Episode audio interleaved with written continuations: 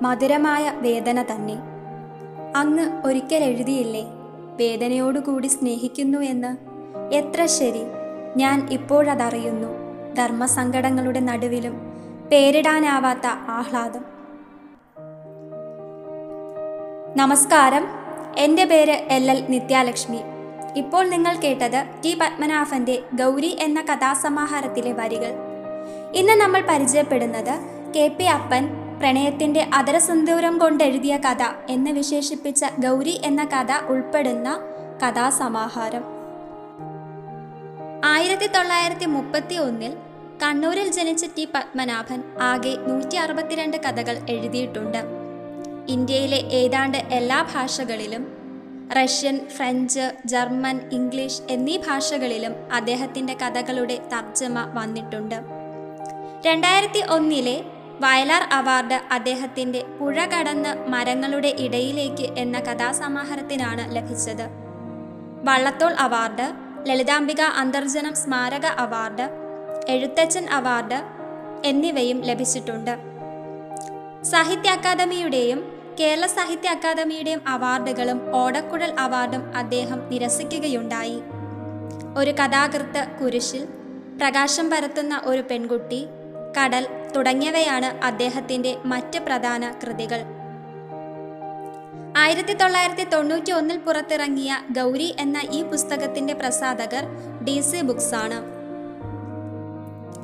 തീർച്ചയായും K P അപ്പന്റെ നിരൂപണം ഉൾപ്പെടെ വായിക്കേണ്ട ഒരു പുസ്തകമാണിതെന്ന് പറഞ്ഞ് ഗൗരി എന്നെ ഏൽപ്പിച്ച എന്റെ പ്രിയപ്പെട്ട ചേച്ചിയും മലയാളം അധ്യാപികയുമായ ജിഷാദേവിക്ക് ഇന്നത്തെ പുസ്തക പരിചയം സമർപ്പിച്ചുകൊണ്ട് തുടങ്ങട്ടെ.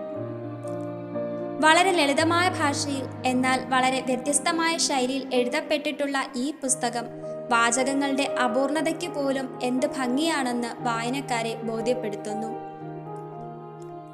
ആയിരത്തി തൊള്ളായിരത്തി തൊണ്ണൂറ്റിയേഴ് സെപ്റ്റംബർ ഇരുപത്തിയൊന്നിന് കലാകൗമുദിയിൽ കെ പി അപ്പൻ എഴുതിയ ഗൗരി എന്ന കഥയുടെ നിരൂപണം ഉൾപ്പെടെ നൂറ്റി പത്തൊൻപത് പേജുകൾ മാത്രമുള്ള ഈ കഥാസമാഹാരം വളരെ എളുപ്പത്തിൽ വായിച്ചു തീർക്കാനാകും. എന്നതിനൊപ്പം ആദ്യ വായനയിൽ തന്നെ ധാരാളം ചിന്തകളും നമുക്കുള്ളിലേക്ക് വിതറുന്നതിന് ഉതകുന്നതുമാണ്. സ്നേഹത്തിന്റെ അളക്കാൻ കഴിയാത്ത സൗന്ദര്യവും മഹത്വവും എനിക്ക് മനസ്സിലാക്കി തന്നവൾക്ക് എന്ന കഥാകൃത്തിന്റെ സമർപ്പണത്തോടെയാണ് പുസ്തകം ആരംഭിക്കുന്നത്. പന്ത്രണ്ട് കഥകളുടെ സമാഹാരമായ ഈ പുസ്തകത്തിൽ വേദനകൾ നിറഞ്ഞ പന്ത്രണ്ട് അന്തരീക്ഷങ്ങൾ നമുക്ക് കാണാനാകും. വനവാസം മകൻ എന്റെ സോണി കളർ ടി വിയും ഏതോ ഒരമ്മ കൊണ്ടുവന്ന പ്ലാസ്റ്റിക് കളിപ്പാട്ടങ്ങളും ബന്ധങ്ങൾ ശ്രുതിഭംഗം രാമേട്ടൻ ഗൗരി തുടങ്ങി പന്ത്രണ്ട് കഥകളിലും പന്ത്രണ്ട് ജീവിത രീതിയും കഥാസന്ദർഭങ്ങളുമാണ് നമുക്ക് കാണാൻ സാധിക്കുന്നത്.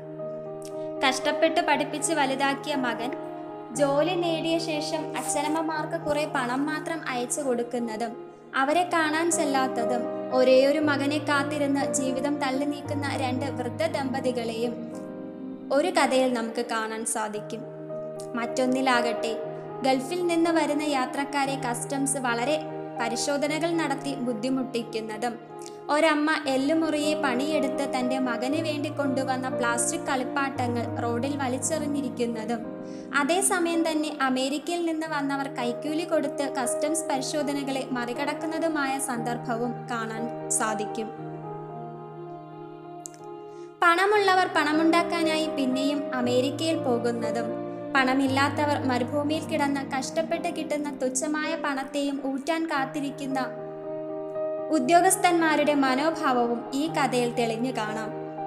അതുപോലെ തന്നെ കഴിവുള്ളവനായിട്ടും പണമില്ലാത്തവനായതുകൊണ്ട് അധ്യാപകർ പോലും പ്രോത്സാഹിപ്പിക്കാത്തതിനാൽ വീണ്ടും വീണ്ടും ദാരിദ്ര്യത്തിലേക്ക് പോകുന്ന ഒരു എഴുത്തുകാരനെയും ഒരു കഥയിൽ കാണാൻ സാധിക്കും. ഏറ്റവും പ്രസിദ്ധമായ കഥയായ ഗൗരിയിലാകട്ടെ വിവാഹമോചന കേസ് നടക്കുന്ന സമയത്ത് തന്നെ മറ്റൊരു പുരുഷനുമായി പ്രണയബന്ധത്തിലാകുന്ന ഒരു സ്ത്രീയെയാണ് കാണാൻ സാധിക്കുന്നത്. അവരാകട്ടെ പങ്കാളിക്കൊപ്പം കാഴ്ചകൾ കാണാനും യാത്ര ചെയ്യാനും ആഗ്രഹിക്കുന്ന ശുദ്ധയായ പ്രണയിനി തന്നെ. ഇടയ്ക്കിടെ ഭാഗമതിയുടെ കരയിലെ ചിതകളിലേക്ക് നോക്കി മരണത്തിന്റെയും പ്രണയത്തിന്റെയും അനിശ്ചിതത്വത്തെക്കുറിച്ച് അവളും ഓർമ്മിക്കുന്നുണ്ട്.